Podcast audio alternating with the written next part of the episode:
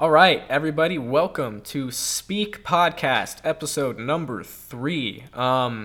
Thank you so much for listening. Like I said, I'm always going to start the podcast like that because without our listeners, we are nothing. I'm very, very excited for our podcast today. We have a first for the Speak Podcast. I'm happy that it's happening in episode 3. That means it's moving along quickly and we're reaching new avenues because today we have someone on that I have never met before. I don't know them. I was put in contact with them by a friend from school. And that's amazing. That just means that we're reaching new avenues. We're reaching, new pathways to talk to people and to get to know people other than just having people on that I know personally. So yeah, I'm really, really excited. This is an amazing person. I talked to her on the phone earlier this week. Her name is Carly Maida. She is a former Division I lacrosse player at Villanova. So without further ado, I just want to get right into it. Because I'm really excited to talk to her. Just an amazing person who has a great story to tell. Okay, does it say that we're recording on your screen? Yes. Okay, perfect. All right. Give me a second. It's I'm so sorry. It's Maida, right? Mm-hmm. Okay, great. All right, everybody. Thank you so much for tuning in. I'm joined here by Carly Maida.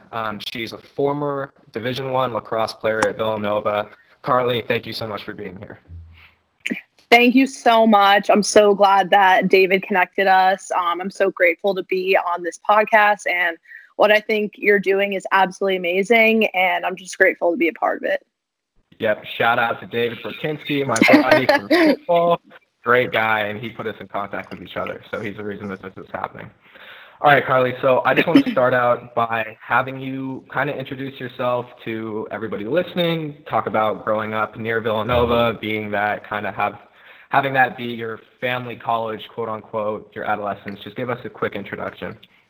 Sure. So I have been an athlete my entire life. I actually didn't start, along with a lot of other people, but I know that it's normal to start playing lacrosse when you start walking. But that wasn't the case with me. I was a soccer player, and I also played basketball and softball, volleyball, whatever. But I was kind of like against lacrosse in a weird way because like everyone did it, and I just didn't want to, follow the crowd. But senior or freshman year of high school, a lot of my friends were trying out, and I decided, why not? All my friends are doing it. If I make it, great. If I don't, whatever. And I happened to make the varsity team as a freshman, and that was so crazy. And me and my parents were so shocked, like, what is this coach thinking? But so although I didn't play, I sat on the sidelines and was able to watch a lot of people, amazing athletes who went on to play at UNC and Duke and UVA and USC. So just sitting back and watching was such a great way to understand the game for someone that had never played before. Yeah. So my family, a lot of people went to Villanova. My dad graduated in 1985, and I had a couple of aunts and uncles and cousins that went there as well. So my dad would take my family. I have one younger sister, so he would take my mom, my sister, and I to campus when we were really young. And he would show us where he lived, like what his dorm was, around the campus. And he brought us there so much that I kind of felt a sense of community early on from a young age. And I was like, wow, I really love it here. And, once college is a topic of discussion in my life, like I think I would love to go here. And while this was all happening and I started to play lacrosse, early sophomore year of high school, I decided, why don't I give it a try and play lacrosse there? Because I obviously love the university. I want to go there. But if I could play a sport that I absolutely love there, like it would be a double win for me. So I, like anyone going through a high school recruiting process, you're, like sometimes you get looks from some schools, but they don't happen to be what you are looking for. And Villanova wasn't a school that, reached out to me, but I was like, why don't I just give it a shot and reach out to the coach and express my love for the school and my love for lacrosse. And from her and I communicating for a little bit, and she was able to come see a couple of my club lacrosse games. we just clicked and things worked out, and I was lucky enough to receive an offer. And this was an amazing point in my life. Yeah, because not only did I love the school and I was like, wow, I'm going to a school that I absolutely love, but I get to play a sport that I love on top of it. So that was how it all started at Villanova. Yeah. And I think that's how we all feel when we get, you know, accepted into school to play the sport. Yeah, the sport you love. It's always an amazing feeling. Yeah, and that's a great story. The fact that you grew up there and were around it the whole time. I feel like that's very rare, so that's awesome. So just getting into, you know, kind of a little bit of a deeper stuff. I know from our earlier call what you know, struggle with. So why don't you tell everybody listening, you know, what you struggle with, when did that start, and kind of the implications of that in everyday life. And then we'll get into what it means, you know, to be a student athlete struggling with that. Yeah, definitely.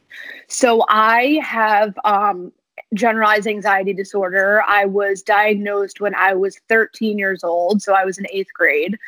And basically the signs were, this started early on in my life. My dad actually has the same disorder, and his blossomed or started when he was in college, actually. So it was kind of the opposite for us. Mine started at a very young age, and his started when he was in his 20s. But I would say that the earliest signs of this generalized anxiety disorder started in kindergarten, when I would go to school every day.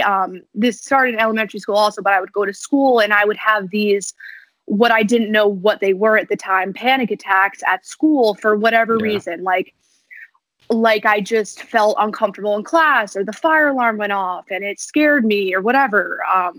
And 3rd grade, I was deathly afraid of my teacher for some reason. And I would come home and cry about it every day. And like, I look back on it now and I'm like, this is so bizarre that this all happened. But I was, you know, 8 years old. So those were some of the anxieties or triggers that happened to me at that time.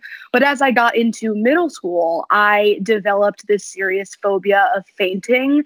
I had this fear in every single class. I would sit there and just kind of think about, oh my God, like, what if I faint? Like, who's going to help me? Like, am I going to wake up, kind of thing? And I would, you know, eventually convince myself that I was going to faint. I never have in my life still to this day. It's crazy.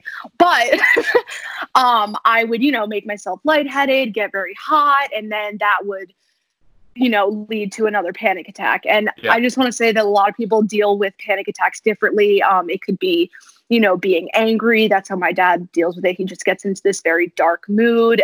It could be, you know, isolating yourself from other people. But for me, it was hyperventilation and crying. So I would just work myself up. And I would say, along with this phobia, which was the main one, I had separation anxiety from my parents and my house. So this, you know, later made me feel like I couldn't even go to school. And as soon as I would wake up, I would have this panic attack and be like, Mom, I can't go. Like, she's like, Carly, like, it's going to be fine. School's fun. Like, you're going to see all your friends. Like, let's just get you ready, whatever.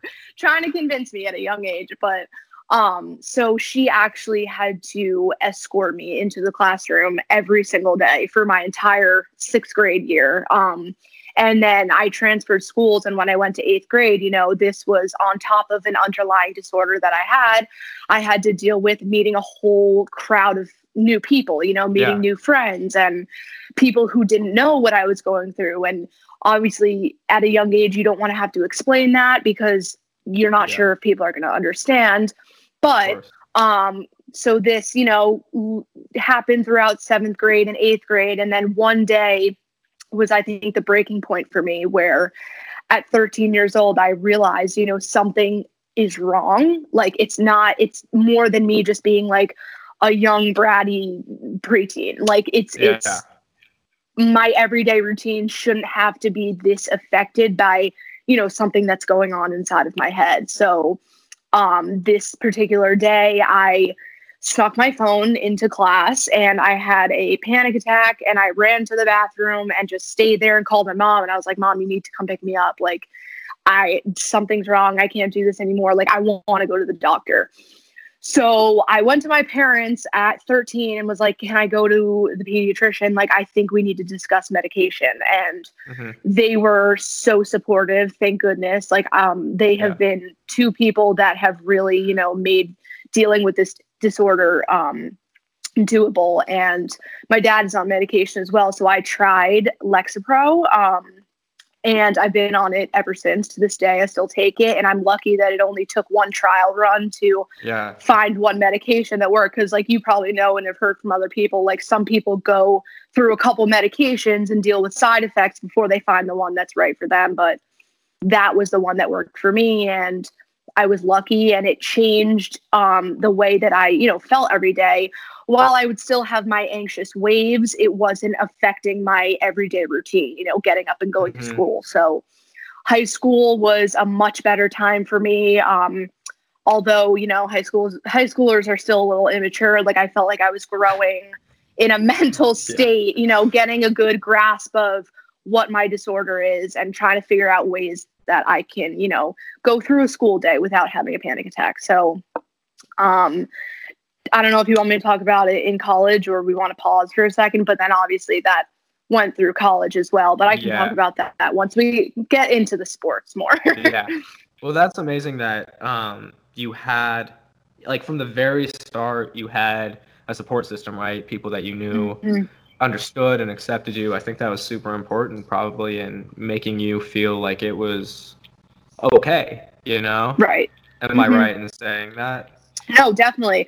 I think I think it's hard because I talk to a lot of people and, you know, I'm so lucky that I had two parents that were welcoming and understanding and not afraid to, you know, go to the doctor and present their child and be like, she needs help. But there's a lot of people who don't feel comfortable going to their parents and they're not accepting for whatever reason. And, you know, that's okay. That happens too. And I think that there's other ways you can get support, whether that be from your friends or your grandparents or cousins or a therapist. I was going to a therapist twice a week from sixth grade to high school. And that was awesome because it's someone who has no bias on your life and can, you know, really understand and devote their time to you and only you. So I think those are other ways that you can get support. Absolutely. So you deal with this through adolescence, high school, you get to Villanova. I know just from being a student athlete, the days are long, right? You have school, then you have hours and hours of sports on top of that. How did this affect or enhance what was going on, you know, mentally? So I think that it was different every year of college. I think freshman year obviously is such a change for everybody. And if you have a type of mental illness or disorder, I feel like the change that you're going through just heightens all those emotions. So obviously playing a sport, I had to figure out this daily routine from waking up at 6 a.m. and going to lift and then making sure that I have enough time to eat something before I go to my 8:30 class. And then after your 8:30 class, you might have another class before you have to like sprint across campus to get to the stadium in time for practice. And obviously there's repercussions. You probably have them too if like you're late and you'll get your entire team in trouble. So while it was, you know, worrying about your routine and what you're getting done, you also didn't want to, you know, mess up because then it could affect someone else or your entire team.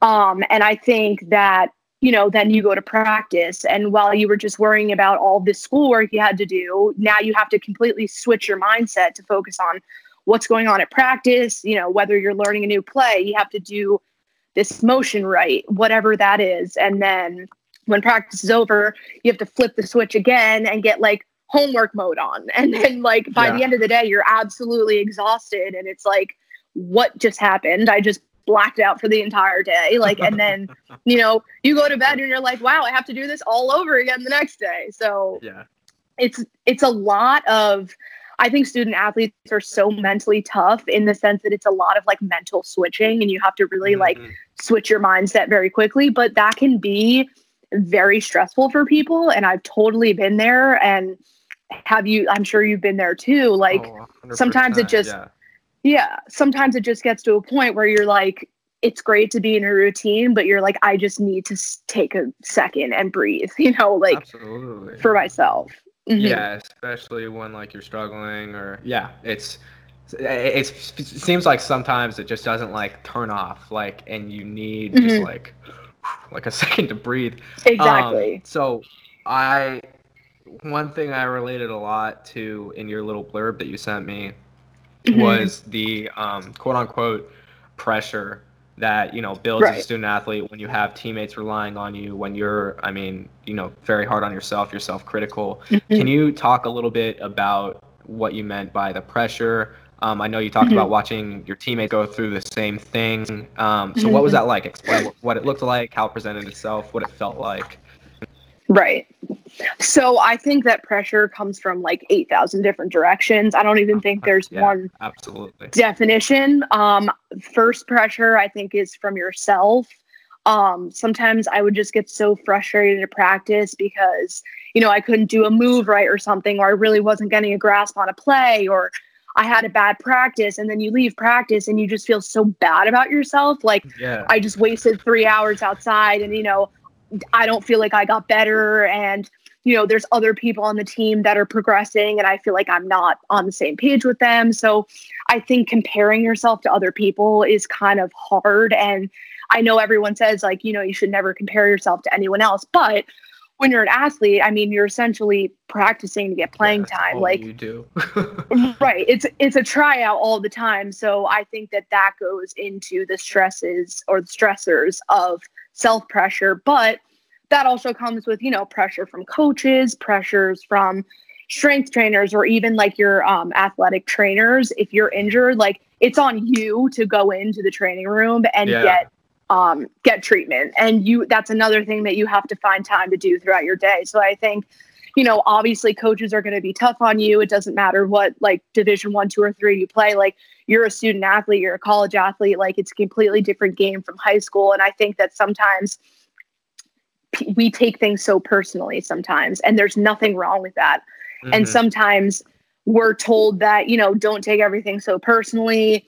It's just practice. We just expect better of you. But, you know, we're kids. Like, it's so hard to take everything that our coaches say with a grain of salt, because we're still growing, like, mentally, and we're still growing as an athlete. And the pressure from coaches is hard. And, you know, that goes back to self-pressure, because then you question yourself. Like, you question your self-worth as an athlete or even as a person. And some people even might feel pressure from their parents, you know, to be on the starting lineup and have to play. And while you're feeling pressure from yourself and your coach and now your parents who aren't even at school, it's like, where's like the positive recognition from someone that I need, you know? So I think that's, and also academics. I think coaches and athletes sometimes forget about academics, like even especially in season, you know, you have to maintain good grades or else you can't even play the sport. And, you know, well, so that's all of when like all you're doing is when all that everybody's focused on is like sports and the game coming up or the practice that you need to do or all the installs you need to make, all the plays. It's hard. It's easy rather to forget about the fact that, oh, like these are student athletes that have an entire other part of life that they need to like focus on, like they're here for the education and stuff. And then also I feel like the whole being self-critical thing is such a double-edged sword, because you know, most successful people are incredibly self-critical. That's like why they improve and why you get to the spot where you are. But also at the same time, it's like it can take a serious toll on you if it goes too far, if you're not able to keep things in perspective. And that was always something I struggled with, was keeping things in perspective.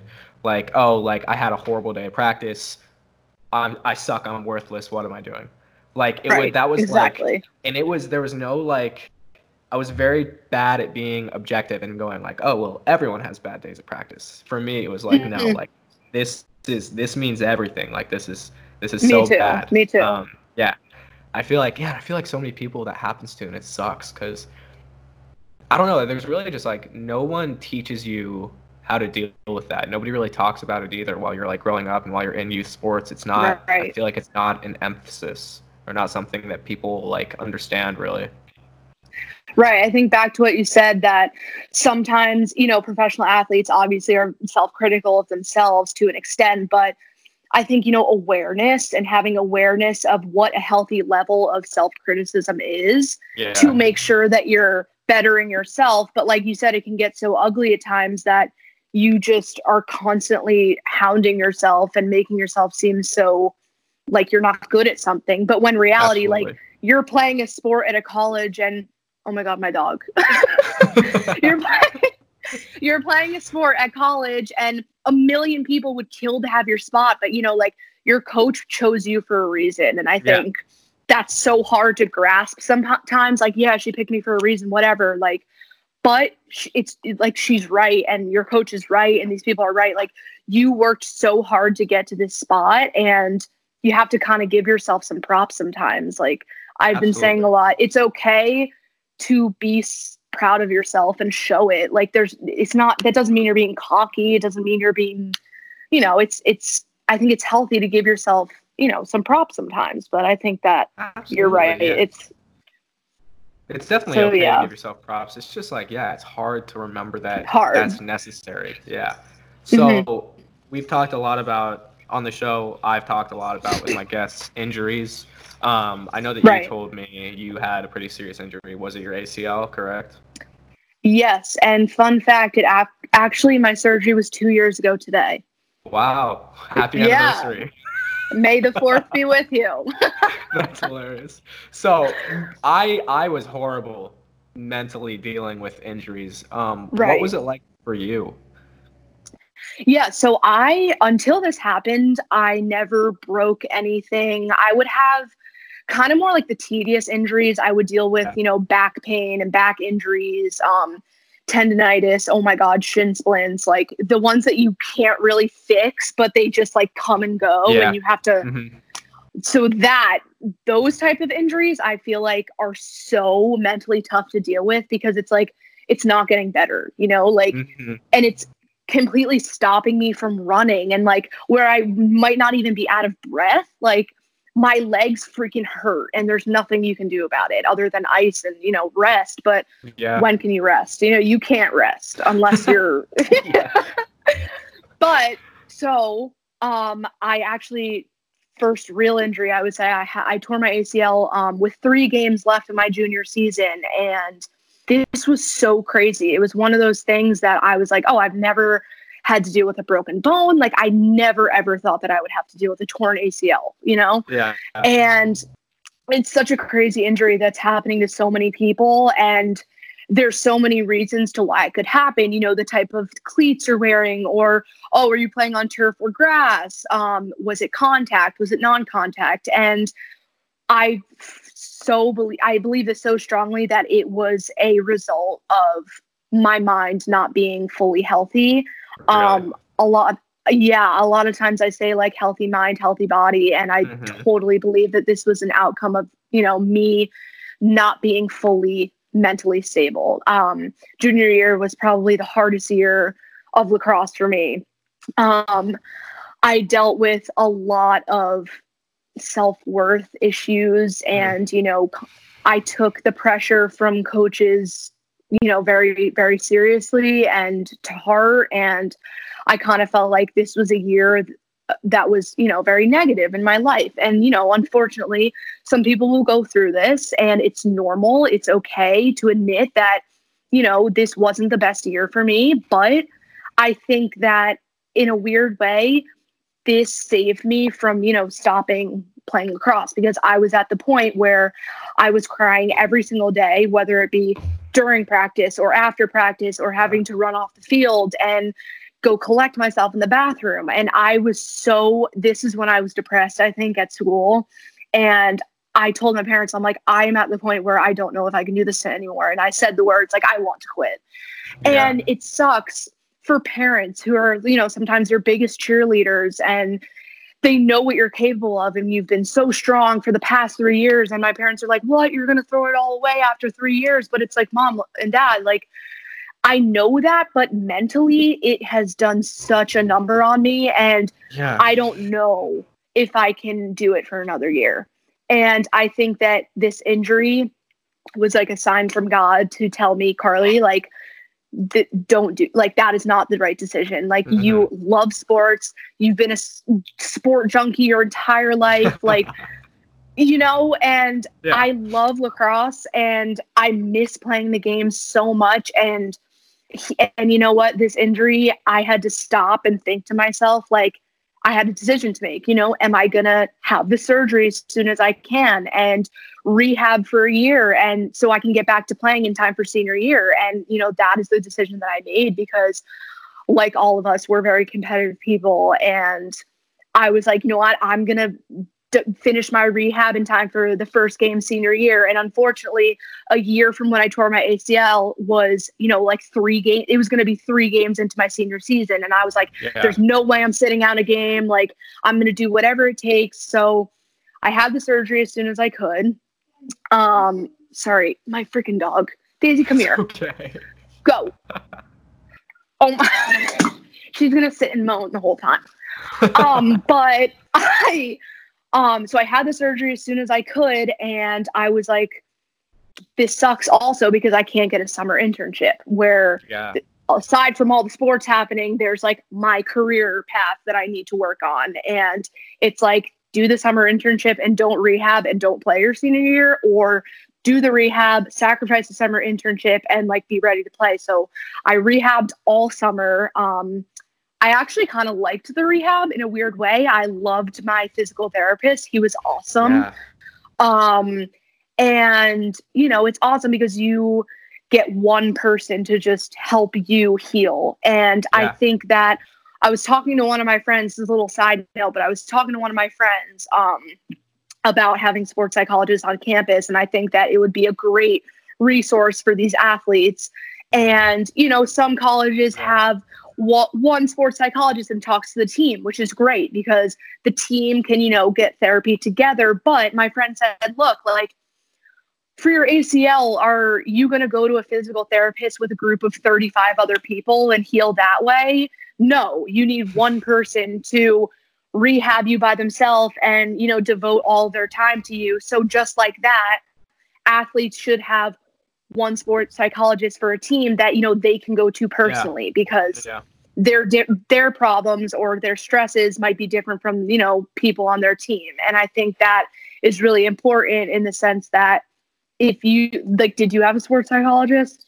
We didn't. I always, when I was really, so that's funny because I really started struggling junior year. Then the last guest I had on, DeMarte, that's when he really started struggling. And now, that's when you really started struggling. I feel like, I don't know, I don't want to, like, look too deep into it, but that's just such, like, a turning point in your life when you're finally, like, at least for me, that was when I was like, oh, like, I'm already halfway through college, like, I'm about to go into the real world. And then, plus, like, the added sports pressure, I feel like it just gets to people a lot. I feel like that, you know, like, people say the sophomore slump, but it's, like, the junior slump where you're almost completed your career, but you're at such a crucial point in your athletic career where, like, you know the routine, you know everything that's going on. And I feel like that gets to people sometimes, you know? Yeah. So I really wish that we had a sports psychologist. Right. That would have, I mean, if we had somebody there that was, like, dedicated to talking to athletes about this stuff, I would have, I mean, felt so much more comfortable finally, like, breaking down my barriers because that's their job. Like, that's what they're there for. Exactly. And clearly, if they're on staff, they're there for a reason. They're there because athletes struggle. And that would have, like, completed the whole cycle in my mind that made me realize I was okay and that it wasn't, like, it was normal for me to be struggling. But that just wasn't, like, it wasn't there. Yeah, and I agree with what you said. Like, it would kind of make people feel more normal, like you just said, going to this one person every day because, oh, like, other people on your team are going to this one person. And, you know, it's a cycle and it makes sense. But Yeah, no, back to the injury. Like if I had somebody to talk to even throughout this injury, and I give so much support to or so much credit to the athletic trainers that I had, that we had on campus, because without them, I don't know what I would have done. Like they were the sports psychologists that like we didn't have, you know, and I think Right. Like they deserve so much more credit, you know, like I tell them, I'm like, you're my therapist. Like you're the best. Like I can talk to you about anything, but you know, it would be nice if they could do like, they didn't have to worry about that. They could just do the injury job, prevention. You know? Right. I can't tell you how many times. Sorry. I just like, I want to piggyback off that point. No, go for it. Yeah. A little shout out. Cause I went through, I mean, freshman year, I tore my hamstring. Sophomore year, I got a bad concussion at the end of the season and tore my labrum. Junior year, I sprained my ankle in preseason, and then senior year, I had a sprained ankle. Then I just destroyed my other ankle and had to get surgery. Yeah, I've had a rough go at things, but yeah, wow. But, I'm sorry. Are you okay? I mean, yeah, I'm fine now. We'll see. We'll check back up with me in 15 years. I'll probably have the body of a 7-year-old. But me too. My I can't tell. So my athletic training staff have this like reputation for being like these hardos, like this like hard external shell. Like people that don't know them, they're like they're like mean, you know. Okay. But I can't tell you how many times I've like cried to my like the head athletic trainer in his office, like just because like after my concussion, after my shoulder, or like I found out my senior season was over, and they were the best support staff. Like I still talk to shout out Matt, shout out Becky. I still talk to Matt every day.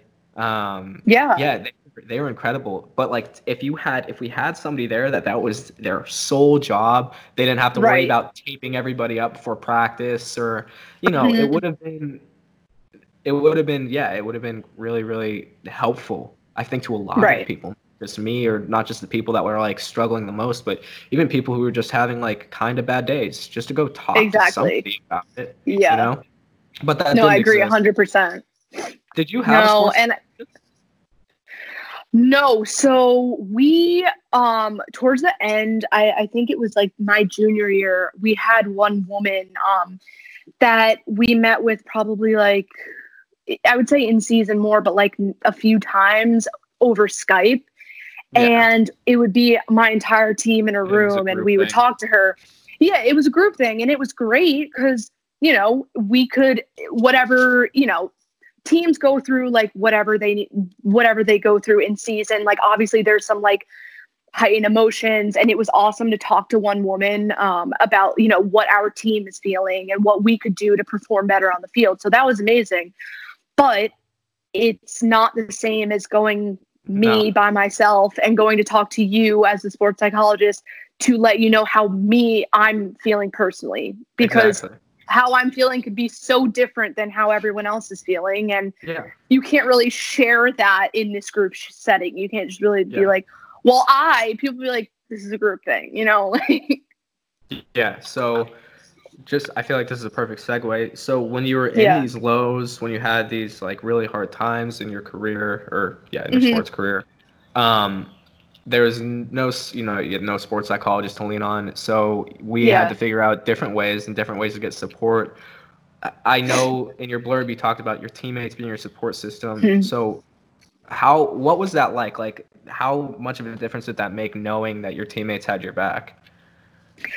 Yeah, so I think it's so important to, you know, form relationships and not even be teammates, like a family. Like we always said that we were a family. These were my sisters, like those are your brothers, and kind of thing. And outside of practice, even, you know, sitting in the locker room and just talking to a couple of the girls or having like team meetings, I think is such an important part of, you know, forming that relationship and helping other people to feel open about, you know, talking about something that happened at practice and this is how it made me feel. So, and, you know, even talking to one person, like I think that these girls on the team, like I felt comfortable going to every single one of them and talking about something that I wanted to talk about, but it was reciprocated, you know, like it wasn't a one-sided thing, like where I would tell them how I was feeling and they would listen, like they would feel comfortable telling me how they were feeling and I would listen. And it was awesome because we would just try and like help each other in whatever way. Like we're going to go to, like, we would say to each other, like, we're going to go to practice. We're going to have a kick-ass practice. Like, we're going to smile the entire time. Like, no matter what happens. Like, and it, like, makes it fun. Like, you know, it makes it fun at times. And, like, I don't know. It's those little things like that. But aside from my teammates, like I said, the athletic trainers are just incredible people. I like, aspire to be like them when I'm older. I think, you know, just even like your athletic director or like coaches or other coaches, I think that wherever you can find somebody that's willing to listen and, you know, talk to you and understand what you're going through, I think that you just have to, it's hard for people to do, but go looking for that person and put yourself out there and, you know, express to them. Because I'm sure there's somebody in the athletic department that would be more than happy to sit down and talk with you, because we are their athletic department, you know, like without the student athlete, it's like, you know, but yeah, so that I feel like teammates and trainers and like, you know, you see these people every day. So you start to form relationships with them. Like I still talk to, you know, some of the trainers and obviously my teammates, like we're going to be friends forever. But I think that it's so much more than talking about sports related anxiety and sports related stressors. Like these people are your friends for life. So I think it's just awesome what they did. Yeah, absolutely. Mm-hmm.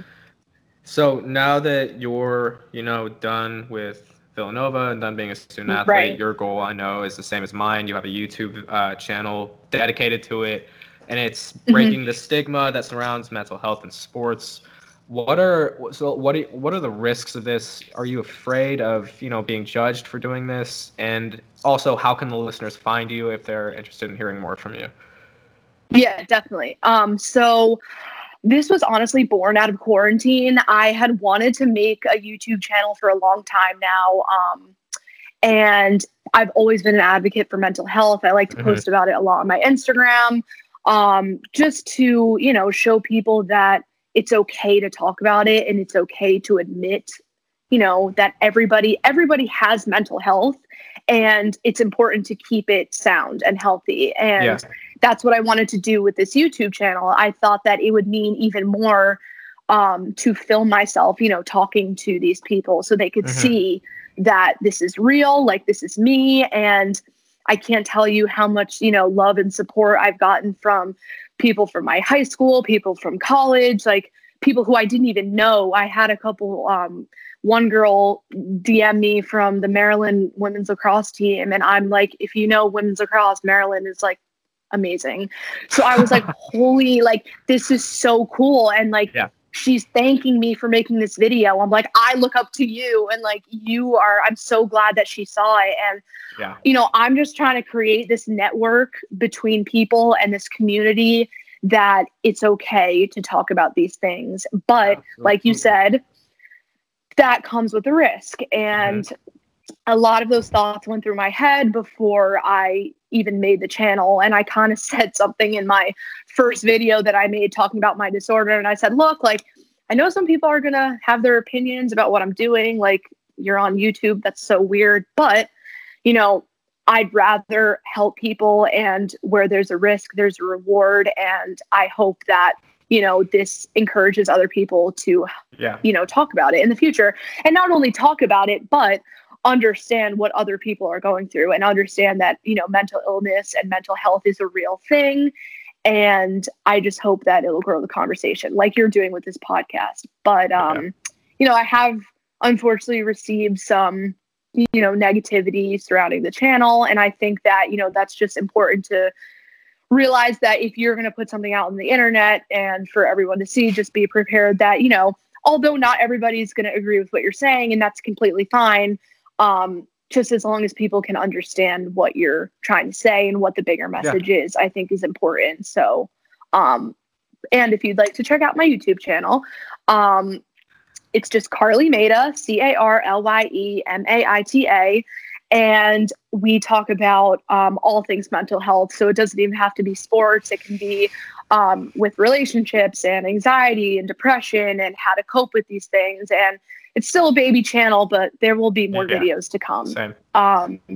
But yeah. Perfect. So I always end interviews by asking the guest to say something to someone who's struggling out there that might be listening, encouragement, advice, just a 30-second thing for anybody who might be struggling. So I think acceptance is such an important word. When I finally accepted that there was a deeper root to what I was feeling with my disorder, and you don't even have to have a disorder, even if you're feeling anxious at one point or you're feeling sadness, I think accepting that it is okay to feel this way will open up a mindset and a door for somebody to come and help you. And another thing, some people are scared to ask for help because, you know, they don't want to put their problems, and it's okay to, you know, it's okay to ask for help because you might talk to someone that's feeling the exact same way as you. So never be afraid to talk about what you're feeling. Don't be ashamed or feel like you're weak or there's something wrong with you, because millions of people are going through the same thing you are. And especially during quarantine and what's going on now, I think that talking about it is so much more important right now because, you know, you could save your life and you could save someone else's life. And I think if, as long as you can help break the stigma, people will, you know, be so much more confident in themselves, and I think just it'll create a bigger sense of community surrounding mental health. So I think just accept who you are and don't be afraid to admit something, and you'll find positive outcomes because of that. So, perfect. Yeah. Absolutely. Thank you. Well, Carly, you were fantastic. Thank you so much for coming on. Thank you so much for having me. This was so awesome, and I wish you the best of luck with the podcast to come, and anytime you want to chat again, I'm always here. Perfect. Thank you so much. And that is going to wrap up episode number 3. Again, thank you so much to Carly Maida for coming on. It's funny, after we stopped recording, before she hung up, she was, you know, apologizing for how long it went and how long she was talking. But that's what we want. We want open dialogue here. That's the whole point of this. I'd much rather have a 45-minute episode where everything that someone says is valuable than not letting them say enough and only having it be 20 minutes or trying to cut them short. So this was incredible. She had so much good advice, so much good advice to share to those who are struggling, and such an amazing story just from her own personal point of view. So thank you again for listening. I'll see you next week. We have another episode lined up next week that I'm super excited about. So remember, Mind Matters. I'm signing off. Check us out on Apple, Spotify, our website, and YouTube. Please subscribe so that you can keep up with us. Thank you.